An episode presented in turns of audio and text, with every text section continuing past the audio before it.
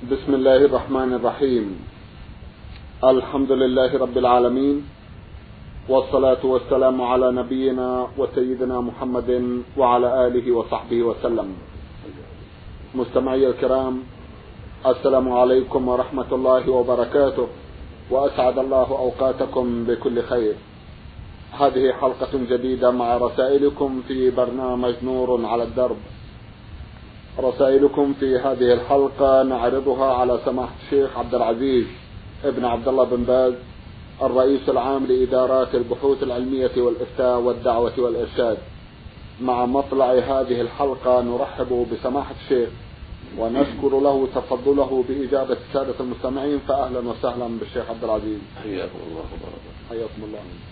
أولى رسائل هذه الحلقة رسالة وصلت إلى البرنامج من الأخ حامد محمد عيسى من رابط أخونا يسأل ويقول حيث أنني عامل في بقالة لبيع المواد الغذائية وقد لاحظت العديد من المظاهر التي اشمأزيت منها وإنني أسأل هل يجوز الكذب على من أعرفه أنه لا يصلي ولا يصوم ويدعي أنه مسلم؟ وكذلك هل يجوز غشهم؟ وكذلك أي نعم هل يجوز غشهم؟ أرجو أن ترشدوني. جزاكم الله خيرا. بسم الله الرحمن الرحيم. الحمد لله صلى الله وسلم على رسول الله وعلى آله وأصحابه ومن اهتدى بهداه. أما بعد فإن الله عز وجل حرم على عباده الخيانة والغش. حيث قال سبحانه وتعالى إن الله يأمركم أن تؤدوا الأمانات إلى أهلها. وقال عز وجل يا أيها الذين آمنوا لا تخونوا الله والرسول وتخونوا أماناتكم وأنتم تعلمون. قال عز وجل والذين هم لأماناتهم وعهدهم راعون. هذه من صفات أهل الإيمان. وقال النبي صلى الله عليه وسلم من غشنا فليس منا. فليس لك أيها السائل أن تغش من يشتري منك ويعاملك سواء كان كافرا أو مسلما. سواء كان يصلي أو لا يصلي. الواجب عليك أن تؤدي الأمانة وأن تبيع بأمانة ونظافة وعدم غش. وعدم خيانة. وإذا علمت أن أحدا لا يصلي أو أنه يفعل شيء من المنكر فعليك أن تنصح إذا استطعت ذلك. وأن تعلمه ما ينفعه وأن ترشده إلى الخير وأن تنكر عليه المنكر. كما قال الله عز وجل والمؤمنون والمؤمنات بعضهم أولياء بعض يأمرون بالمعروف وينهون عن المنكر. وقال النبي صلى الله عليه وسلم الدين النصيحة. قيل لمن يا رسول الله؟ قال لله ولكتابه ولرسوله ولأئمة المسلمين وعامته. فانصح من ترى منه ما يخالف الشرع. حسب طاقته. أما الغش والخيانة فلا. نعم. يسأل أخونا أيضا ويقول إذا كان الجزار لا لا يصلي ولا يصوم كيف يكون التعامل معه شرعا؟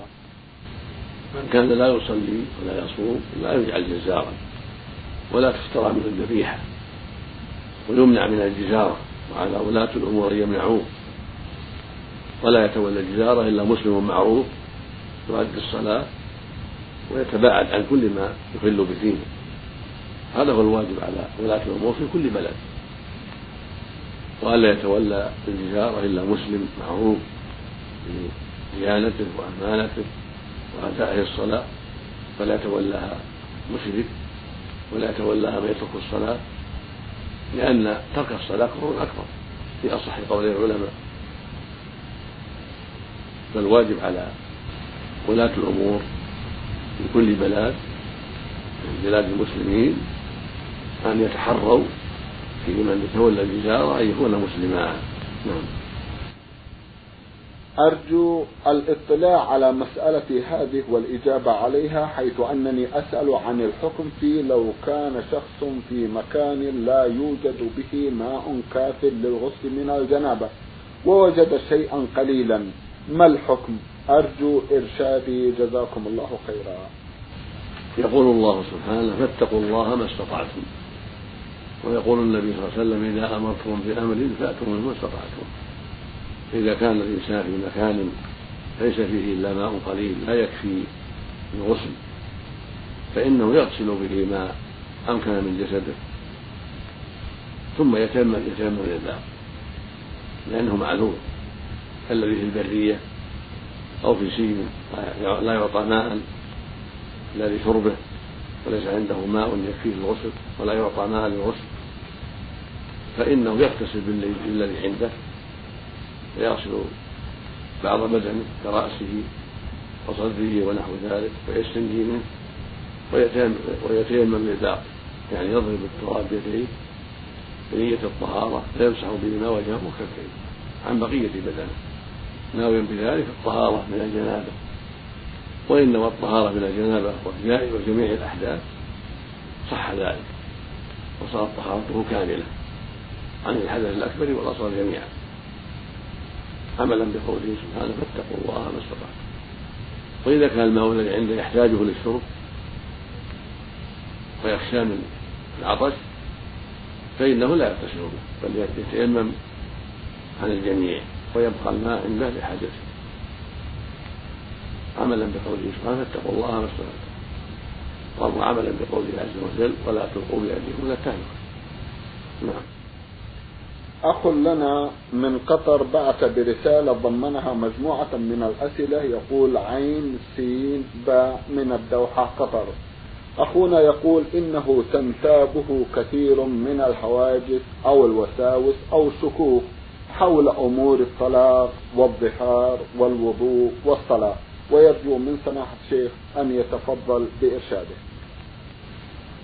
لا شك أن هذا من الشيطان. لأن الله يقول جل وعلا وإما ينزغنك من الشيطان نزغ فاستعذ بالله. إنه هو السميع العليم. ويقول سبحانه إن الشيطان لكم عدو فاتخذوه عدوا. إنما يدعو حزبه ليكونوا من أصحاب السعير. ويقول سبحانه قل أعوذ برب الناس ملك الناس إله الناس من شر الوسواس الخناس الذي يوسوس في صدور الناس من الجنة والناس. الواجب عليك أن تحارب هذه الوساوس في جميع الأحوال في الوضوء والغسل والمعاملات وفي كل شيء. عليك أن تحاربها لأنها من عدوك عدو الله. الواجب عليك أن تحاربها وأن تستعيذ بالله من الشيطان وأن تكثر من ذكر الله سبحانه وأن تمضي في عملك ولا تلتفت إلى هذه الوساوس إذا توضأت فاعلم أنك توضأت وانتهيت. وهكذا إذا اعلم أنك اغتسلت فلا تعيد لا وضوءا ولا غسلا وهكذا في صلاتك وهكذا في جميع الأحوال. تعلم أنك فعلت ما فعلت وأن هذه الوساوس التي تخطر كلها من الشيطان فاطرحها ولا تلتفت إليها. هذا هو الواجب عليك. حتى ترغم عدو الله وحتى تستريح من وساوسه مستقبلا. فإنه إذا رأى منك اللين في قبول الوساوس طمع فيك وزاد عليك في الوساوس. وإذا رأى منك القوة والمحاربة له يئس منك وابتعد. وهكذا يجب عليك أن تستعيذ بالله من شره حتى ولو في الصلاة. إذا خطر لك هذه الوساوس في الصلاة وتواترت عليك فانفت عن يسارك ثلاث مرات وقل أعوذ بالله من الشيطان الرجيم ثلاث مرات. وبهذا تسلم من عدو الله.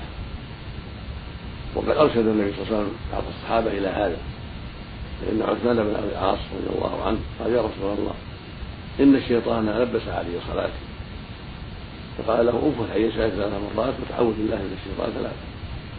ففعل ذلك وعافاه الله من هذه الوساوس. نعم. بارك الله فيكم. من العراق رسالة بعثت بها إحدى الأخوات من هناك تقول أم داود تسأل وتقول. هل الشخص المتوفى يعرف بما يدور في بيت أهله وكذلك يرى أهله عند زيارتهم له في المقبرة؟ إنني والدة شهيد وأبكي كثيرا وأزوره كل يوم خميس في المقبرة وأطعم الفقراء ولا أعرف قراءة القرآن لأني لا أعرف القراءة ولكن أقرأ سورة الفاتحة وبعض السور القصار ولا أصلي. وأريد أن أرى ابني في الحلم ولا أستطيع فماذا أفعل؟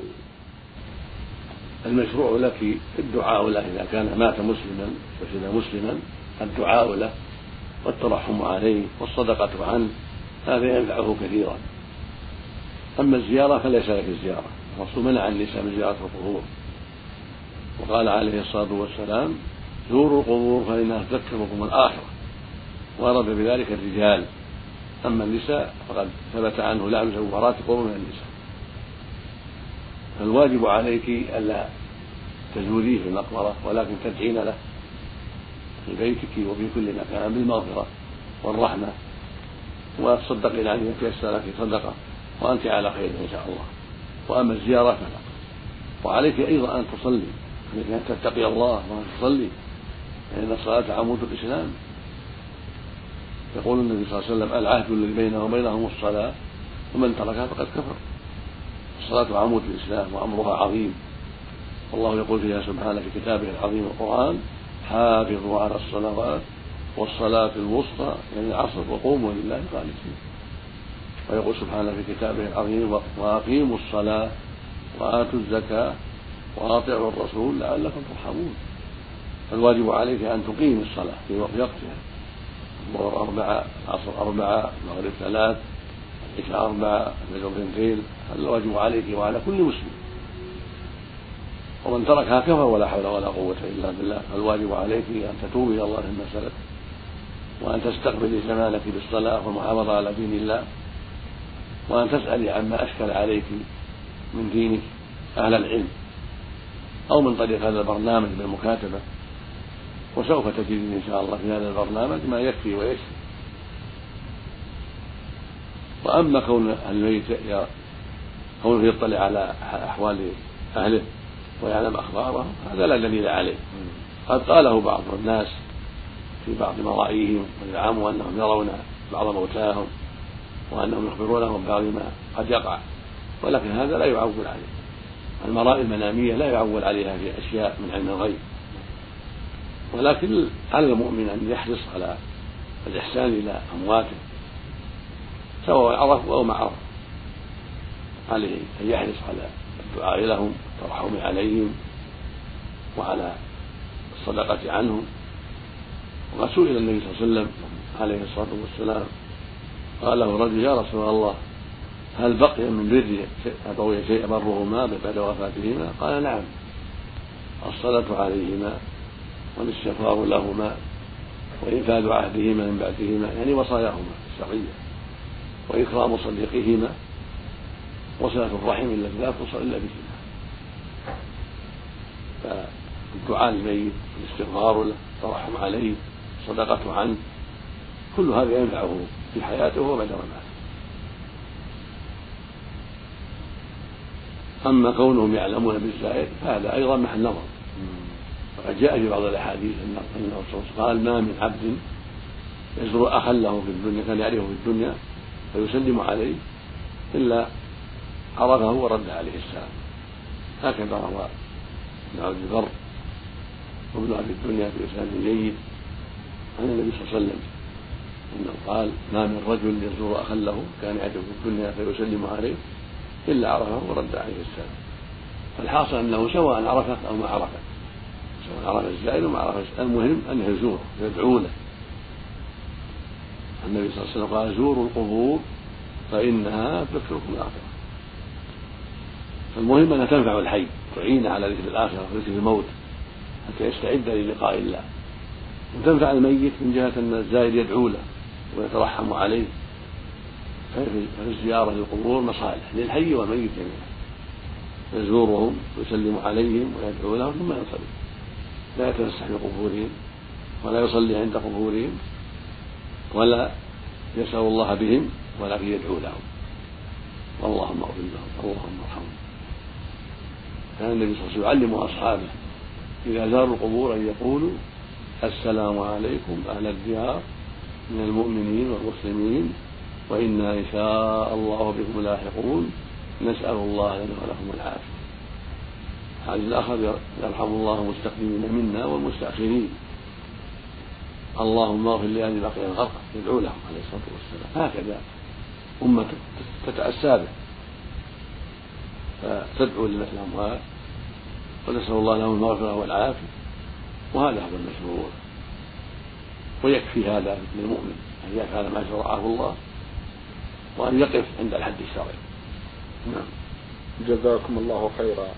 هنا رسالة وصلت إلى البرنامج من أحد الإخوة المستمعين يقول أنا المستمع دال لام ميم مصري أعمل في الخبر. أخونا يقول للدكتور يوسف القرضاوي كتاب الحلال والحرام باب إبداء المرأة للزينة الظاهرة. روى أبو داود عن عائشة رضي الله عنها أن أسماء بنت أبي بكر دخلت على رسول الله صلى الله عليه وسلم وعليها ثياب رقاق فأعرض عنها رسول الله صلى الله عليه وسلم وقال لها يا أسماء إن المرأة إذا بلغت إذا بلغت المحيض لم يصلح أن يرى منها إلا هذا وهذا. وأشار إلى وجهه وكفيه ولكني سمعت منكم أن كشف المرأة أن كشف وجه المرأة حرام. أرجو أن ترشدوني. جزاكم الله خيرا. سبق أن نبهنا على هذا الحديث. وبينا في حلقة سابقة بل في حلقات أن هذا الحديث لا يصح عن النبي صلى الله عليه وسلم. وأنه ضعيف جدا من وجوه كثيرة. وأن الواجب على من يذكره في, أي كتاب أن يبين ضعفه وأنه لا يصلح أن يحتج به. لأن في سنده انقطاعا وضعفا يوجب عدم الاحتجاج عدم الاحتجاج وعدم الاعتماد عليه. وهو من رواية خالد بن دريك عن عائشة ولم يسمع منها. هو منقطع والمنقطع عند أهل العلم لا يحتج يسمى ضعيفا. وفي إسناده رجل ضعيف يقال سعيد بن بشير لا يحتج به أيضا. وفي إسناده قتادة عن خالد وهو مدلس وقد عنعن. هذه ثلاث علل. وعلة الرابعة وهي أن هذا الحديث لو صح لكان محمولا على ما كان قبل الحجاب فإن المرأة قبل الحجاب كانت تبدي وجهها وكفيها. ثم نسخ ذلك بقوله تعالى وإذا سألتموهن متاعا فاسألوهن من وراء الحجاب ذلكم أطهر لقلوبكم وقلوبهن. وبقوله سبحانه يا أيها النبي قل لأزواجك وبناتك ونساء المؤمنين يدنين عليهن من جلابيبهن ذلك أن المرأة لا يؤذين وبقوله سبحانه في سورة, في سورة النور ولا يبدين زينتهن إلا لبعولتهن أو آبائهن أو آباء بعولتهن أو أبنائهن أو أبناء بعولتهن. الآية فليس لهن إبداء الزينة غير المحارم. والوجه من أعظم الزينة. فعلم بذلك أن ذكر هذا الحديث من من دون تنبيه على ضعفه وعلى أنه لو صح كان قبل نزول آية الحجاب غلط. ما كان ينبغي لمن ذكره إلا أن يبين ضعفه. وهناك علة خامسة وهي أن مثل هذا العمل لا يظن بأسماء رضي الله عنها فإنها امرأة صالحة فقيهة معروفة. وهي أخت عائشة الكبرى وزوجة الزبير بن العوام حواري الرسول صلى الله عليه وسلم. وهو أحد عشرة مسؤول لهم بالجنة فلا يليق منها بعد الحجاب أن تدخل على النبي صلى الله عليه وسلم في ثياب رقيقة أو مكشوفة الوجه واليدين هذا مما يبين عدم صحة هذا الحديث وأنه لا أساس له. كما تقدم بيان ذلك وأنه معلول بعلل متعددة والله المستعان. إذا الأفضل للمرأة والحالة هذه أن تستر وجهها. هذا هو الواجب عليه هذا الواجب عليه. الواجب أنه حجاب لأن الوجه هو عنوانها. الدال على جمالها أو على دمامتها وقد ثبت في الصحيحين عن عائشة رضي الله عنها أنها قالت لما سمعت صوت صفوان يسترجع لما رآها حين تخلف بين الجيش نعم. قالت فلما سمعت صوتك حمرت وجهي وكان قد رآني قبل الحجاب. فعلم بهذا أنه قبل الحجاب كانوا يكشفون الوجوه. أما بعد الحجاب فكانوا يسترونها نعم. بارك الله فيكم. أخونا يسأل ويقول أرجو أن توجهوا أصحاب المؤسسات كيما يكثر من العمال المسلمين لأني ألاحظ أن معظم عمال المؤسسات من غير المسلمين بل ومن غير الكتابيين أيضا فهم يصلون إلى نسبة 90% قد سبق منا غير مرة تنبيه على هذا وأن الواجب على المؤسسات والشركات وعلى غيرهم مما يستورد العمال ألا يستورد إلا المسلمين.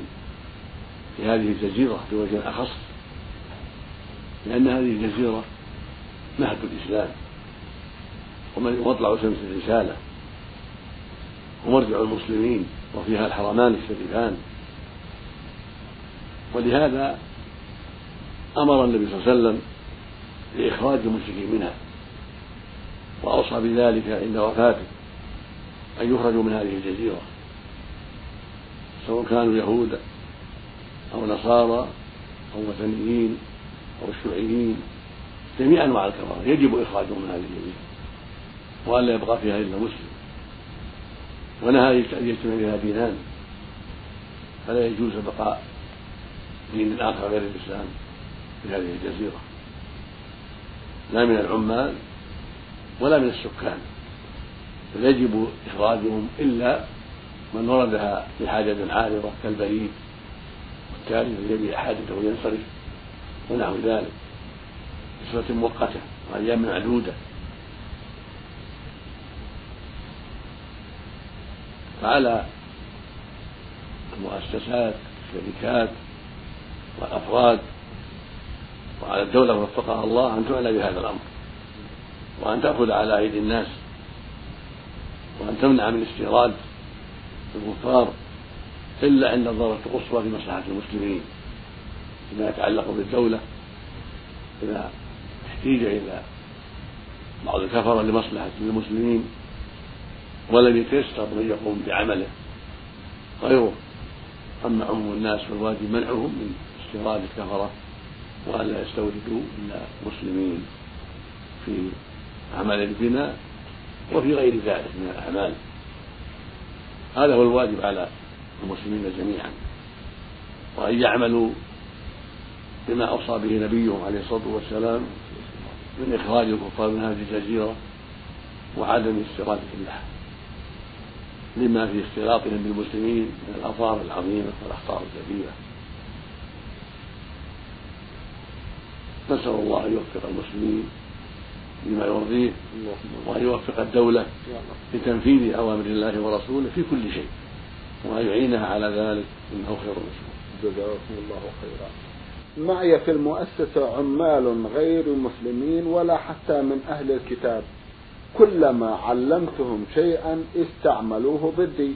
فهل أمتنع عن تعليمهم أي شيء ويكون هذا حلال أم حرام؟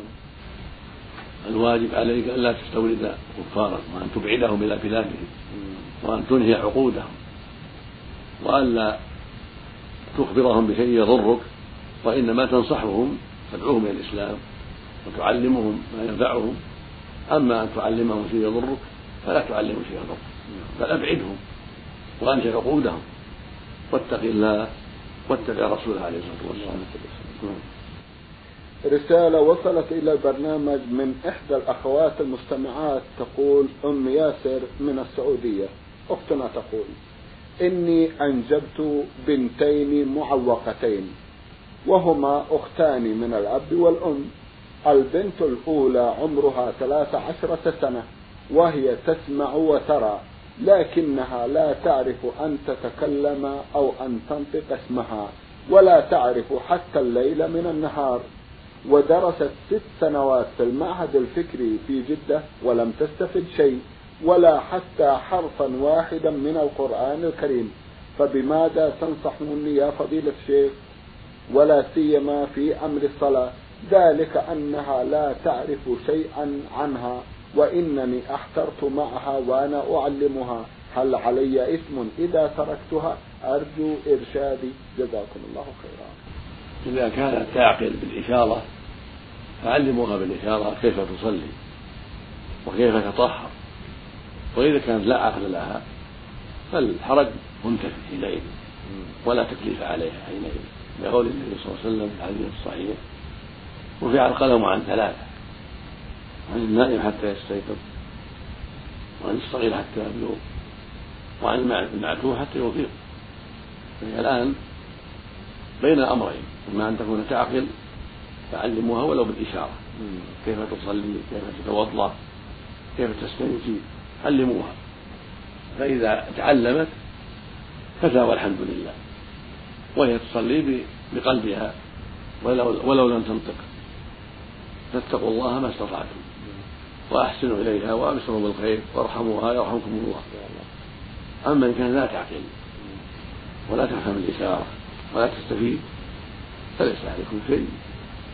والتكليف عنها مرفوع. كالمجنون ونحوه.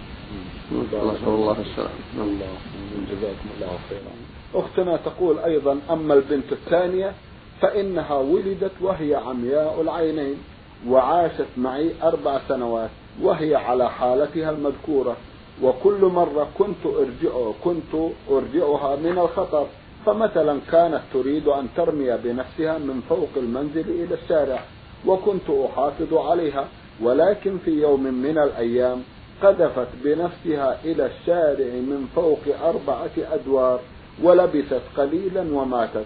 فهل أنا يا فضيلة الشيخ قصرت بحقها؟ وكل ما افتكرتها فإن ضميري يؤنبني. فهل علي إثم أو ذنب لأني تركتها تركتها أم أن هذا قضاء وقدر علي؟ وإذا كان علي إثم فهل ينبغي علي أن أصوم شهرين؟ أم ماذا أعمل إذا كان علي إثم أو ذنب بحقها؟ والله الموفق. وجزاكم الله خيرا. إذا كنت تركتها في السطح الأعلى وليس به حيا ولا مانع فقد فرطت. وعليك الدية والكفارة الدية للورثة وعليك الكفارة. وهي عتق رغبة مؤمنة إن تيسر ذلك فإن عجزت. فصيام شهرين متتابعين. يعني الواجب عليك حفظها وصيانتها وهي أمانة في الذمة.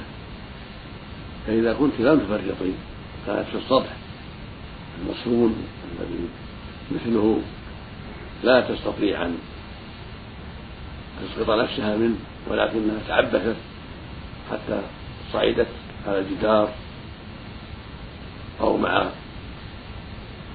قوة أسقطت نفسها معها وهي مرتفعة عن الأرض ولكن حاولت بعبثها فلا فليس عليك شيء إن شاء الله. لأنك لم تفرطي في مثل هذا.